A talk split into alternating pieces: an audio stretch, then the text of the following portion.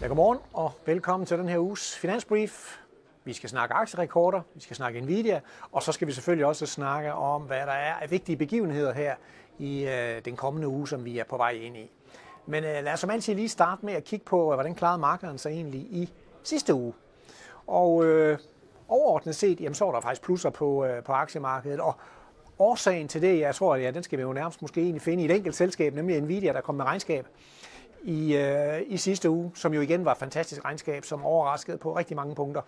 Og det betød jo også, at Nvidia faktisk i sidste uge stiger 8,5 procent.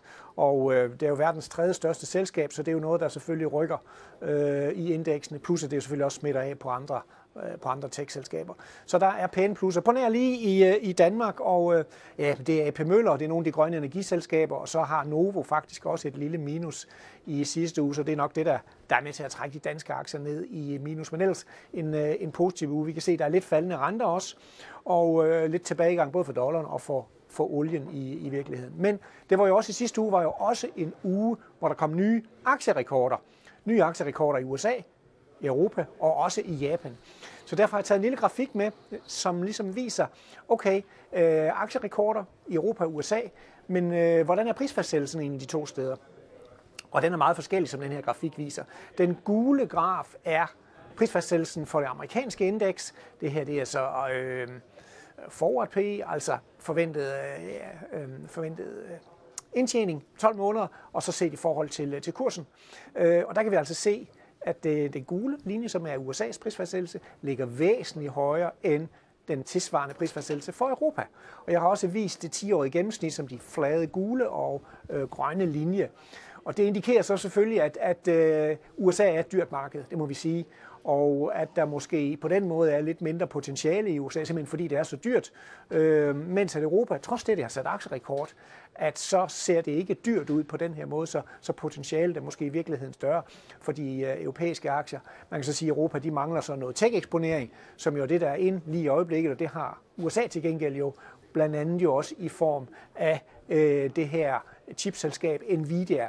Og Nvidia skal vi nemlig lige kigge en lille smule på, fordi spørgsmålet er, øh, med Nvidias performance, som jo har været helt fantastisk både sidste år, men også i, øh, i år, er der overhovedet noget, der kan slå Nvidia af pinden? Og, og selvfølgelig kan der være mange forskellige steder, men, men, men et område, som måske ikke er så kendt, det er jo simpelthen, kan Nvidias produktion overhovedet følge med efterspørgselen? Vi ved, at Nvidias chips især bruges i træningen af de her AI-modeller, kunstig intelligensmodeller. Selvfølgelig også, kan man sige, skal der også bruges chips til, hvad skal man sige, til implementeringen af AI, men i, i, i træningen af AI-modeller skal der rigtig, rigtig meget data igennem, og der har man altså brug for de her specielle øh, AI-chips, som Nvidia laver. Og øh, de chips designer Nvidia, men komponenterne dertil får de blandt andet fra Taiwan Semiconductors. Og specielt en, en type chips, som man kalder COVO, som er chip on wafer on substrate, er nogen, som de bruger rigtig mange af. Og det er altså en måde, hvor man ligesom kan pakke de her chips mere kompakt, end man hidtil har, har kunnet, og gøre dem mere effektive.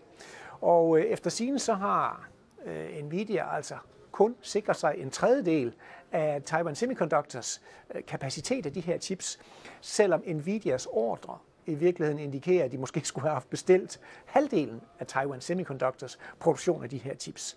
Øh, vi må så se, hvordan det kommer til at udspille sig. Det er selvfølgelig ikke den eneste kan man sige, underleverandør af Taiwan Semiconductors til Nvidia. Der er også andre vigtige selskaber som Amco og, og AC Group, som også er vigtige. Og, og jeg har prøvet at kigge lidt på det her, hvad skal man sige, den her leverandørkæde til øh, Nvidia. Både dem, der er underleverandører, som sagt Taiwan Semiconductors. Øh, der kan man sige, øh, der har vi så vist andelen af Nvidias omkostninger, som de betaler lige præcis til den leverandør. 43 procent for Taiwan Semiconductors. De to andre selskaber ligger på omkring 3 procent.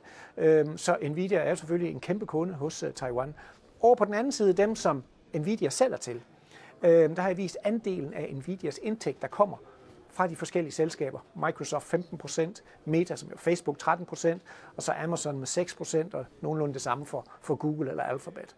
Så det viser, hvordan Nvidia er placeret i, i den her forsyningskæde. Men som sagt, så kan det simpelthen, Nvidias problem kan måske blive i virkeligheden, kan de nå at følge med efterspørgselen på de her AI-chips. Der kan selvfølgelig også, vi ved også, der vil være andre selskaber, som selvfølgelig kommer ind og gerne vil være med i det her game, men det er selvfølgelig, der er høje omkostninger for at komme ind og være med, øh, i hvert fald til den, det område, der hedder træning af AI-modeller. Implementeringen af AI-modeller, der er der nok flere chipselskaber, der i virkeligheden kan, kan være med, og det bliver selvfølgelig et mere og mere vigtigt område, også det her med implementeringen af AI-modeller. Jeps, nok om Nvidia. Vi skal se på, hvad sker der i den her uge, og ugen står lidt i inflationens tegn. Øh, vi starter egentlig torsdag med det, der hedder privatforbrugsdeflatoren øh, fra USA, øh, som jo egentlig viser, hvor meget stiger inflationen i, øh, i forbrugerledet. Meget bredt øh, vurderet simpelthen.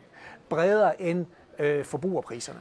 Og, og hvorfor kigger vi nu på sådan den lidt specielle indikator? Fordi det gør den amerikanske centralbank vægtningen i den her indikator, den er måske lidt mere rimelig. Huslejerne vejer ikke så meget, som de gør i forbrugerprisinflationen, og derfor øh, er det nok også derfor, at Fed øh, kigger på den. Men det vi skal holde øje med, det er selvfølgelig, hvor, hvor høj bliver den her deflator, hvor høj bliver inflationen her i det her område. Fordi i januar, der havde vi faktisk at den amerikanske forbrugerprisinflation var noget højere end ventet, og det gav altså nogle pæne reaktioner og nogle rentestigninger i markedet. Øh, kommer det samme til at ske for privatforbrugsdeflatoren, som jo den Fed kigger på, så er der altså også udsigt til, at det godt kan, give, kan give nogle pæne bevægelser i renterne. Så den holder vi jo øh, kraftigt øje med. Inflation også fra Europa, det er den gode gamle forbrugerprisinflation, var jeg lige ved at sige, og der er der faktisk udsigt til, at vi igen får en, en noget svag øh, forbrugerprisinflation, altså et lille fald i, øh, i inflationen.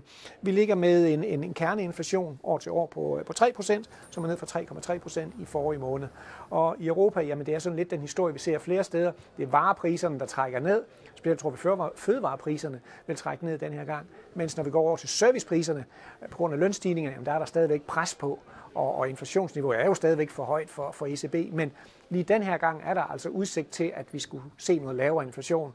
Omvendt selvfølgelig, hvis vi ikke får det, ja, det er klart, så er der igen også lagt, lagt op til pæne markedsbevægelser.